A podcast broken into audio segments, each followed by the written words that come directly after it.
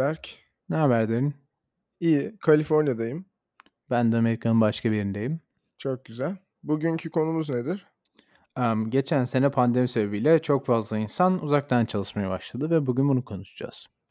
Evet, bugün biraz kendi deneyimlerimizden bahsedeceğiz evden çalışırken. Biz de bir yıldır tam olarak evden çalışıyoruz. Ee, şirketler ve dünya için evden çalışma konseptinin yani pandemiden sonradan bahsediyoruz. Evden çalışma konseptinin iyi ve kötü yanlarından bahsedeceğiz. Ondan sonra şirketlerin çalışma kültürüne nasıl yaklaştığını bahsedeceğiz. Yani yarı zamanlı evden çalışma vesaire gibi konuları ele alacağız. Global popülasyondan şirketlerin nasıl faydalanabileceğini ve evden çalışmanın buna etkilerinden biraz konuşacağız.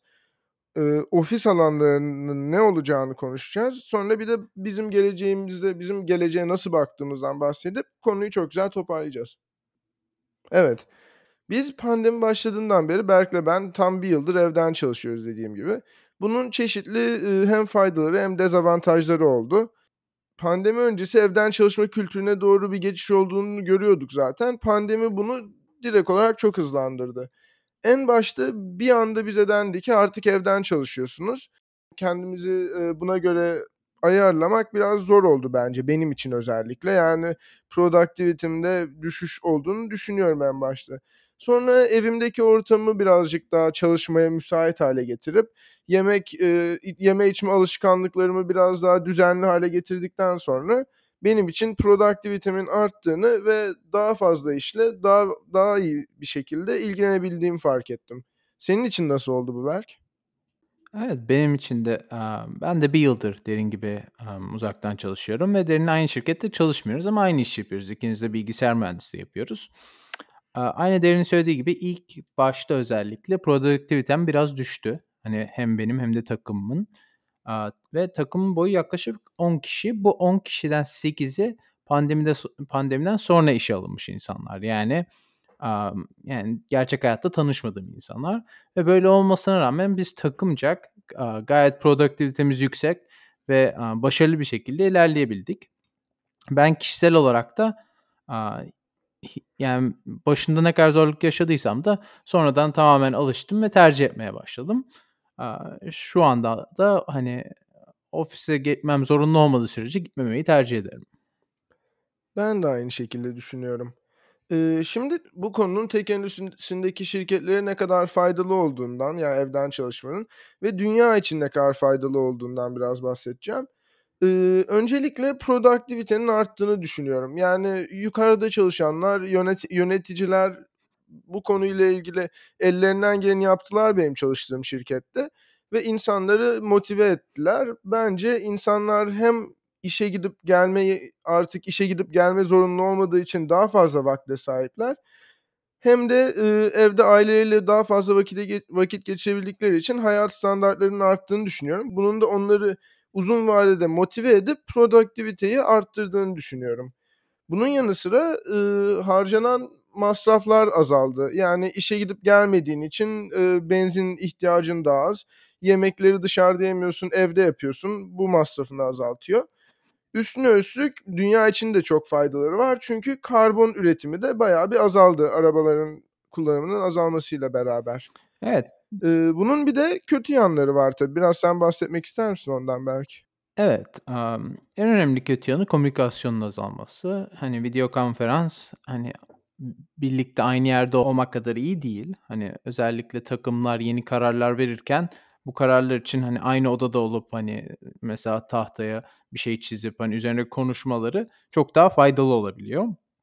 Ve hani bunu biraz kaybettik ama birçok şirket bunu kolaylaştırmak için yeni ürünler üretiyor.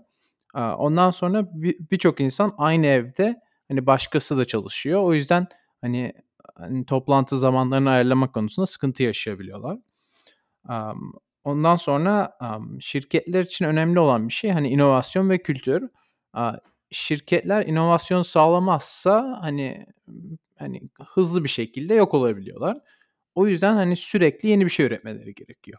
Ama insanlar aynı odada olmayınca bu üretmek zorlaşıyor. Hani productivity azalmıyor dedik evet ama yeni bir şey üretmek productivity'den biraz farklı. Çok iyi bir komünikasyon gerektiriyor ve insanların hakikaten hani o şirketin kültürüne ve bil yani, birbirlerine bağlı olmalarını gerektiriyor ve, amm, bunun azalmış olabileceği düşünülüyor. Şimdi geçtiğimiz 1 yılda bunu anlamak biraz daha zor ama göreceğiz. Hani, şu andaki büyük şirketler, hani hani, düşüşe geçiyor mu?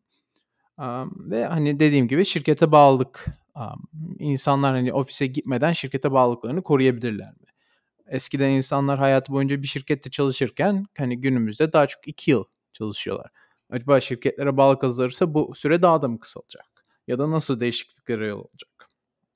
Eee, peki şirketlerin çalışma kültürüne yaklaşımları hakkında ne düşünüyorsun? Yani yarı zamanlı evden çalışma mı artık daha yaygın olacak yoksa insanlar artık %100 evden çalışabilecekler mi sence? Amm, bence birçok şirket tamamen uzaktan çalışmaya yönelecek. Ama belli şirketler hâlâ ofise gelmesini isteyecek insanların ve, hani, pandemi sebebiyle, hani, yavaş yavaş olacak. Bu belli takımlar haftanın belli günü gelmesi olabilir ya da, hani, ofisteki herkesin haftanın belli günleri gelmesi olabilir. Hani, Spotify mesela açıkladı ki, tamamen remote'lar artık, yani isteyenler için. Ondan sonra Google açıkladı ki, ha, herkes geri dönecek.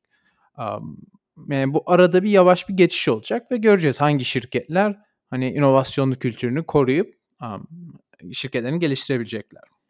Evet, artık uzaktan çalışmayla beraber bir de, eee, global popülasyonlardan da faydalanabilirler. Yani dünyanın her yerinde çok iyi yazılımcılar var ama Amerika'daki şirketlerin, işte, gerek vergilendirme olsun, gerek çalışma kültürleri gereği olsun, ııı, genelde Amerika'nın içindeki insanları, ııı, işe alıyorlar. Bunun üstüne bir de vatandaşlık sıkıntıları var birçok.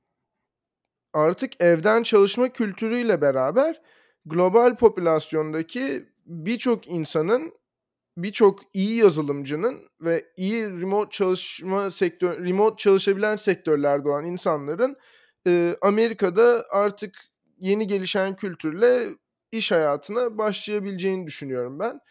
Hem Amerika'daki, ııı, Amerika'da birini çalıştırmanın fiyatları çok yüksek şu anda.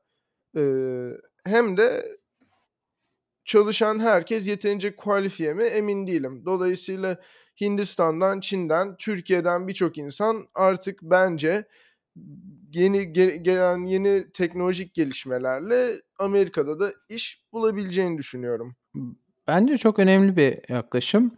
Emm, evet, global açıdan da önemli. Yani Avrupa'dan insanlar Amerika'da da bulabilir, Güney Amerika'da da bulabilir, Asya'da da bulabilir. Bütün dünya bir birlikte daha çok çalışmaya başlayabilir. Bunun da iyi yanlarını görmek kolay tabii. Kötü yanları da, hani, yine, hani, insanlar farklı kültürlerden insanlar birlikte ne kadar iyi çalışabilir? Daha bunu bilmiyoruz.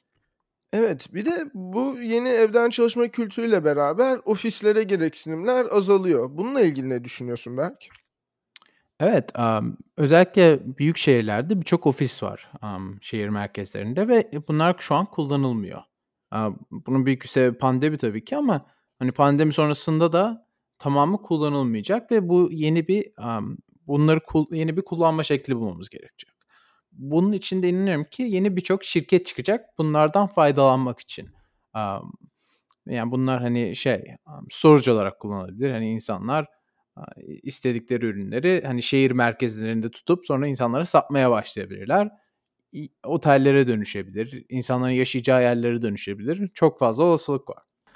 Sonra, eee, hani, derinine bana gelecek olursak biz, hani, projelerle uğraşıyoruz arada ve, hani, bizim düşündüğümüz bir şey, hani, ileride bu projelerimizden bir şirket kurarsak, hani, nasıl bir kültürle ve nasıl ilerlememiz gerektiği. Bana kalırsa, bir şirket kurmak için özellikle ufak bir grupla birlikte olmanın faydaları çok yüksek.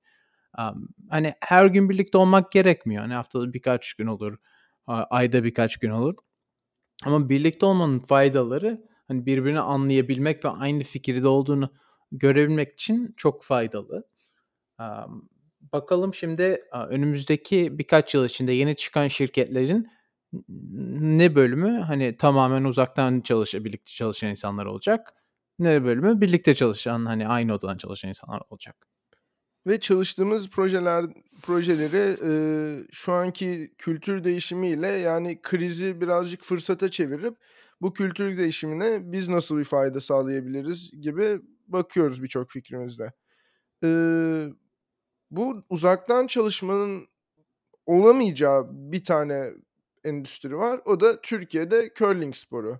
Yani zaten kalkınmakta olan bir spor, eee, gelişmekte olan bir spor ama yalnız curling'ciler uzaktan maalesef çalışamayacak. Bununla ilgili de, eee, maalesef bizim deneyimlerimizi yaşayamayacakları için üzgünüz. Eee, sonuç olarak bugünlük bu kadar. Var mı diyeceğin başka bir şey? Dinlediğiniz için teşekkür ederiz. Çok teşekkürler, oldu. Görüşmek üzere, baybay.